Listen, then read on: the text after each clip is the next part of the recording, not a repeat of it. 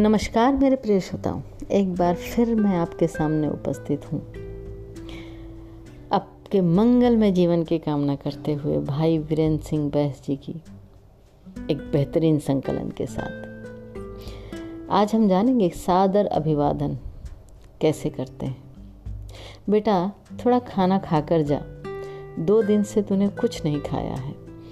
ये एक लाचार माँ के शब्द हैं अपने बेटे को समझाने के लिए। देखो मम्मी, मैंने बारहवीं बोर्ड की परीक्षा के बाद वैकेशन में सेकेंड हैंड बाइक मांगी थी और पापा ने प्रॉमिस भी किया था। आज मेरे आखिरी पेपर के बाद दीदी से कह देना, जैसे ही मैं परीक्षा कक्ष से बाहर आऊँगा तो पैसा लेकर बाहर खड़ी रहे। मेरे दोस्त की पुरानी बाइक मैं आज ही लूँगा। और हाँ यदि वो पैसा लेकर नहीं आई ना तो मैं घर ही वापस नहीं आऊँगा। एक गरीब घर के बेटे मोहन की जिद और माता की लाचारी आमने सामने खड़ी थी।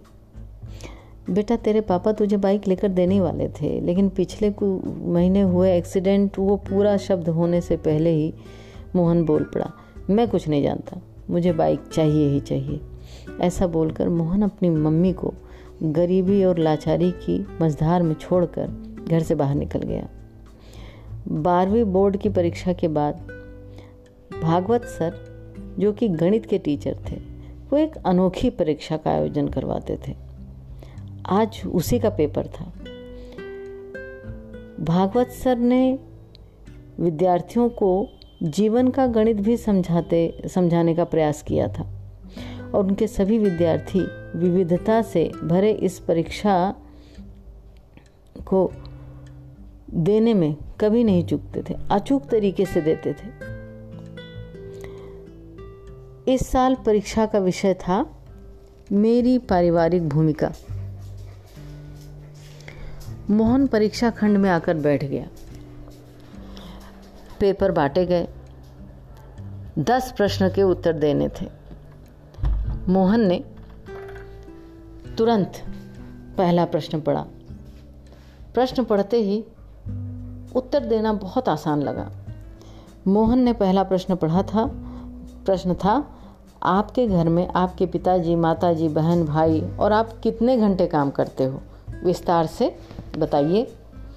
मोहन ने त्वरित जवाब दिया। पापा सुबह छः बजे अपने टिफ़िन को लेकर, अपनी टैक्सी लेकर निकल जाते हैं।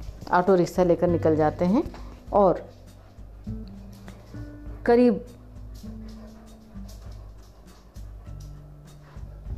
रात को साढ़े दस, ग्यारह बजे तक लौटते हैं। कभी कभार वर्दी में जाना पड़ता है। ऐसे में उनका काम पंद्रह घंटे तक चलता है। मम्मी मम्मी सुबह चार बजे उठकर पापा का टिफ़िन तैयार करती, फिर घर का सारा काम करती हैं और उसके बाद बचे हुए समय में कपड़े सिलती हैं। कपड़े की सिलाई करने के बाद सभी लोगों के सो जाने के बाद कहीं जाकर वह सोती हैं। उनका काम रोज़ लगभग सोलह घंटे चलता है। दीदी सुबह कॉलेज जाती हैं, शाम को चार से आठ पार्ट टाइम जॉब करती हैं और रात को मम्मी के काम में मदद करती हैं। उनका काम लगभग बारह तेरह घंटे चलता है। मैं सुबह छः बजे उठता हूँ, दोपहर स्कूल से आकर खाना खाकर सो जाता हूँ, शाम को अपने दोस्तों के साथ टहलता हूँ, खेलता हूँ, रात्रि को ग्यारह बजे तक पढ़ता हूँ, लगभग दस घंटे। इससे मोहन को मनी मन लगा कि उनका, उसका कामकाज औसत में सबसे कम है। पहले सवाल के जवाब के बाद मोहन का दूसरा प्रश्न था आपके घर की मासिक कुल आमदनी कितनी है? जवाब था, पापा की आमदनी लगभग दस हज़ार रुपये मम्मी एवं दीदी की मिलाकर पाँच हज़ार और जुड़ते हैं, कुल पंद्रह हज़ार रुपये प्रश्न नंबर तीन था, मोबाइल का रिचार्ज प्लान, आपकी मनपसंद टीवी के दो तीन सीरियल के नाम और शहर के एक सिनेमा हॉल का पता। और अभी वहाँ चल रही मूवी का नाम बताइए। आसान सा जवाब था, फटाफट दो मिनट में लिख दिया। प्रश्न नंबर चार था, एक किलो आलू और भिंडी का हाल का क्या दाम है? एक किलो गेहूँ, चावल और तेल की कीमत बताइए। और जहाँ पर आपके घर का गेहूँ पिसवाने के लिए जाया जाता है, उस आटा चक्की का पता बता दीजिए। अब मोहन भाई इस सवाल के जवाब में थोड़ा सा चकराए। उसे समझ में आया कि हमारी दैनिक आवश्यक ज़रूरतों की चीज़ों के बारे में तो लेश मात्र भी ज्ञान नहीं है उसे। मम्मी जब भी कोई काम बताती थी तो मना कर देता था। आज उसे ज्ञान हुआ कि अनावश्यक चीज़ें, यानी मोबाइल रिचार्ज, मूवी का ज्ञान, इतना उपयोगी नहीं है, अपने घर के कामकाज की जवाबदेरी लेना और हाथ बटाकर साथ देना, इससे हम कतराते हैं। प्रश्न नंबर पाँच था, आप अपने घर में भोजन को लेकर कभी तकरार या गुस्सा करते हो? जवाब, बहुत ही सहजता से दे दिया उसने। हाँ मुझे आलू की सब्ज़ी के सिवाय कोई सब्ज़ी पसंद नहीं। यदि मम्मी कोई और सब्ज़ी बनाए तो मेरे घर में झगड़ा होता है। कभी कभी मैं बिना खाए ही उठ जाता हूँ। इतना लिखते ही मोहन को याद आया कि आलू की सब्ज़ी से मम्मी को गैस में, गैस की तकलीफ़ होती है। पेट में दर्द होता है। अपनी सब्ज़ी में वो एक बड़ा चम्मच अजवाइन डालकर खाती है। एक दिन गलती से मैंने मम्मी की सब्ज़ी खा ली और फिर मैंने थूक दिया था। और मैंने पूछा भी था कि, मम्मी, तुम ऐसा क्यों खाती हो? तब दीदी ने बताया था, हमारे घर की स्थिति ऐसी नहीं है मोहन कि दो सब्ज़ियाँ बनाकर खाएँ। तुम्हारी ज़िद के कारण मम्मी बेचारी क्या करें? मोहन ने अपनी यादों से बाहर आकर अगले प्रश्न को पढ़ा। प्रश्न नंबर छः था, आपने अपने घर में की हुई आखिरी जिद के बारे में लिखी है? मोहन ने बहुत ही ईमानदारी से जवाब लिख दिया। मेरी बोर्ड की परीक्षा पूर्ण होने के बाद दूसरे ही दिन बाइक के लिए ज़िद की थी। पापा ने कोई जवाब नहीं दिया था। मम्मी ने समझाया कि घर में पैसे नहीं हैं, लेकिन मैं नहीं माना। मैंने दो दिन घर में खाना नहीं खाया। जब तक बाइक नहीं लेकर दोगे, मैं खाना नहीं खाऊँगा। ये मेरी ज़िद है। और आज तो मैं घर वापस नहीं जाऊँगा। ये कह के निकला हूँ। अपनी ज़िद का प्रामाणिकता से मोहन ने जवाब लिख दिया था। प्रश्न नंबर सात था, आपको अपने घर से मिल रही पॉकेट मनी का आप क्या करते हो? आपके भाई बहन उसको कैसे खर्च करते हैं? जवाब लिखा मोहन ने। हर महीने पापा मुझे सौ रुपये देते हैं, उसमें से मैं अपना मनपसंद परफ्यूम, गॉगल्स ले लेता हूँ, अपने दोस्तों के साथ छोटी मोटी पार्टियों पे खर्च करता हूँ। मेरी दीदी को भी पापा सौ रुपये देते हैं, वो खुद भी कमाती है और पगार के पैसे से मम्मी को आर्थिक मदद करती है। हाँ उसको दिए गए पॉकेट मनी को वो गले में डालकर बचत करती है। वो बहुत कंजूस भी है, उसका कोई शौक नहीं है। प्रश्न नंबर आठ था, आप अपनी खुद की पारिवारिक भूमिका को समझते हो? प्रश्न अटपटा और जटिल होने के बाद भी मोहन ने जवाब लिखा, परिवार के साथ जुड़े रहना, एक दूसरे के प्रति समझदारी से व्यवहार करना और मदद रूप में तैयार रहना चाहिए और ऐसे ही अपनी ज़िम्मेदारी को निभाना चाहिए। ये लिखते लिखते उसकी अंतरात्मा से आवाज़ आई। अरे मोहन, तुम खुद अपनी पारिवारिक भूमिका को योग्य रूप से निभा रहे हो? और अंतरात्मा से ही जवाब भी आ गया, ना, बिल्कुल नहीं। प्रश्न नंबर नौ था, आपकी परीक्षा परिणाम से आपके माता पिता खुश हैं? क्या वो अच्छे परिणाम के लिए आपसे ज़िद करते हैं? आपको डांटते रहते हैं? इस प्रश्न का जवाब लिखने से पहले ही मोहन की आँखें भर आई। अब वह परिवार के प्रति अपनी भूमिका बराबर समझ चुका था। बहुत ईमानदारी से उसने लिखना शुरू किया। वैसे तो मैंने कभी भी मेरे माता पिता को आज तक संतोषजनक परिणाम नहीं दिया हूँ। लेकिन इसके लिए उन्होंने कभी ज़िद नहीं की है। मैंने बहुत बार अच्छे रिज़ल्ट की प्रॉमिस को तोड़ा है। फिर भी हल्की सी डांट के बाद वही प्रेम और वात्सल्य बना रहता था।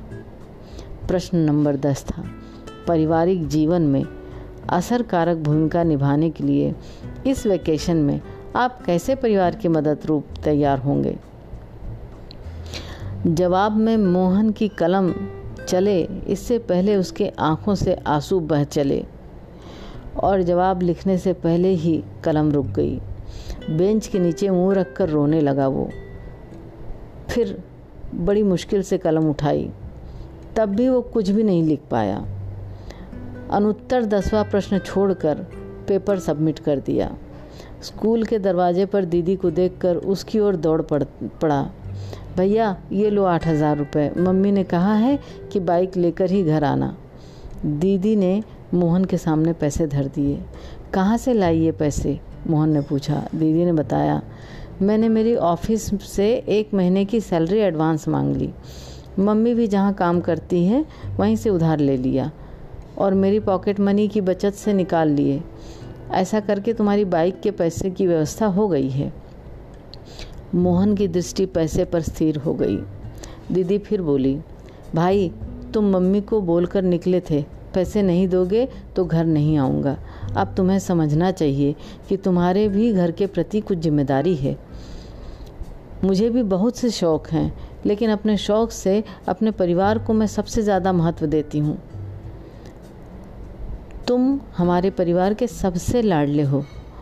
पापा को पैर की तकलीफ़ है फिर भी तेरी बाइक के लिए पैसे कमाने और तुम्हें दिए गए प्रॉमिस को पूरा करने के लिए अपने फ्रैक्चर वाले पैर होने के बावजूद काम के लिए जा रहे हैं, तेरी बाइक के लिए। यदि तुम समझ सको तो अच्छा है। कल रात को अपने प्रॉमिस को पूरा नहीं कर सकने के कारण बहुत दुखी थे और इसके पीछे उनकी मजबूरी भी है। बाकी तुमने तो अनेकों बार अपने प्रॉमिस तोड़े ही हैं ना?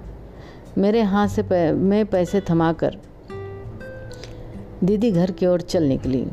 उसी समय मोहन का दोस्त वहाँ अपनी बाइक लेकर आ गया। अच्छे से चमका कर लाया था। ले मोहन आज से ये बाइक तेरी हुई। अब सब बारह हज़ार मांग रहे थे मगर ये तुम्हारे लिए आठ हज़ार में। मोहन बाइक की ओर टकर टकर देख रहा था और थोड़ी देर बाद बोला दोस्त तुम अपनी बाइक उस बारह हज़ार वाले को ही दे देना। मेरे पास पैसे की व्यवस्था नहीं हो पाई है। और होने के हाल में कोई संभावना भी नहीं है। और वो सीधा भागवत सर के केबिन में जा पहुँचा। अरे मोहन, कैसा लिखा है आज पेपर में? भागवत सर ने मोहन की ओर देखा तो पूछ लिया। सर, यह कोई पेपर नहीं था। यह तो मेरे जीवन के लिए दिशा निर्देश था। मैंने एक प्रश्न का जवाब छोड़ दिया है, किंतु ये जवाब लिखकर नहीं अपने जीवन की जवाबदारी निभा कर दूँगा। भागवत सर को चरण स्पर्श कर अपने घर की ओर निकल पड़ा मोहन। घर पहुँचते ही मम्मी, पापा, दीदी सब उसकी राह देखते खड़े मिले। बेटा बाइक कहाँ है? मम्मी ने पूछा। मोहन ने दीदी के हाथों में पैसे थमा दिए और कहा सॉरी, मुझे बाइक नहीं चाहिए और पापा, मुझे ऑटो की चाबी दो। आज से मैं पूरे वेकेशन तक ऑटो चलाऊँगा और आप थोड़े दिन आराम करोगे। और मम्मी, आज से मेरी पहली कमाई शुरू होगी, इसलिए तुम अपनी पसंद की मेथी की भाजी और बैगन ले आना। साथ में रात को हम सब मिलकर सात बजे खाना खाएँगे। मोहन के स्वभाव में आए परिवर्तन को देखकर मम्मी ने उसको गले लगा लिया और कहा, बेटा, सुबह जो कहकर तुम गए थे, वो बात मैंने तुम्हारे पापा को बताई थी। इसलिए वो दुखी हो गए, काम छोड़कर वापस घर आ गए। भले ही मुझे पेट में दर्द होता हो, लेकिन आज तो मैं तेरे पसंद की ही सब्ज़ी बनाऊँगी। मोहन ने कहा, नहीं मम्मी, अब मैं समझ गया हूँ। मेरे घर परिवार में मेरी भूमिका क्या है? मैं रात को बैगन मेथी की सब्ज़ी ही खाऊँगा। परीक्षा में मैंने आखिरी जवाब नहीं लिखा है। वह प्रैक्टिकल करके दिखाना चाहता हूँ। और हाँ मम्मी, हम गेहूँ पिसाने कहाँ जाते हैं? उस आटा चक्की का नाम और पता मुझे भी दे दो। और उस समय भागवत सर ने घर में प्रवेश किया था और बोले, वाह, मोहन, जो जवाब तुमने लिख कर नहीं दिया, वो आज प्रैक्टिकल जीवन में जीकर कर दोगे। सर, आप और यहाँ? मोहन भागवत सर को देखकर आश्चर्यचकित रह गया। मुझे मिलकर तुम चले आए। उसके बाद मैंने तुम्हारे पेपर को पढ़ा। इसलिए तुम्हारे घर की ओर निकल पड़ा। मैं बहुत देर से तुम्हारे अंदर आए परिवर्तन को सुन रहा था। मेरी अनोखी परीक्षा सफल रही। इस परीक्षा में तुमने पहला नंबर पाया है। ऐसा बोलकर भागवत सर ने मोहन के सर पर हाथ रख दिया। मोहन ने तुरंत भागवत सर के पैर छुए और ऑटो रिक्शा चलाने के लिए निकल पड़ा।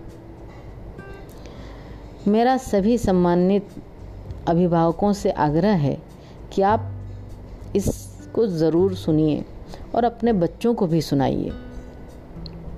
इससे अच्छी पोस्ट सच में प्रैक्टिकली मैंने आज तक नहीं सुनी और ना ही देखी।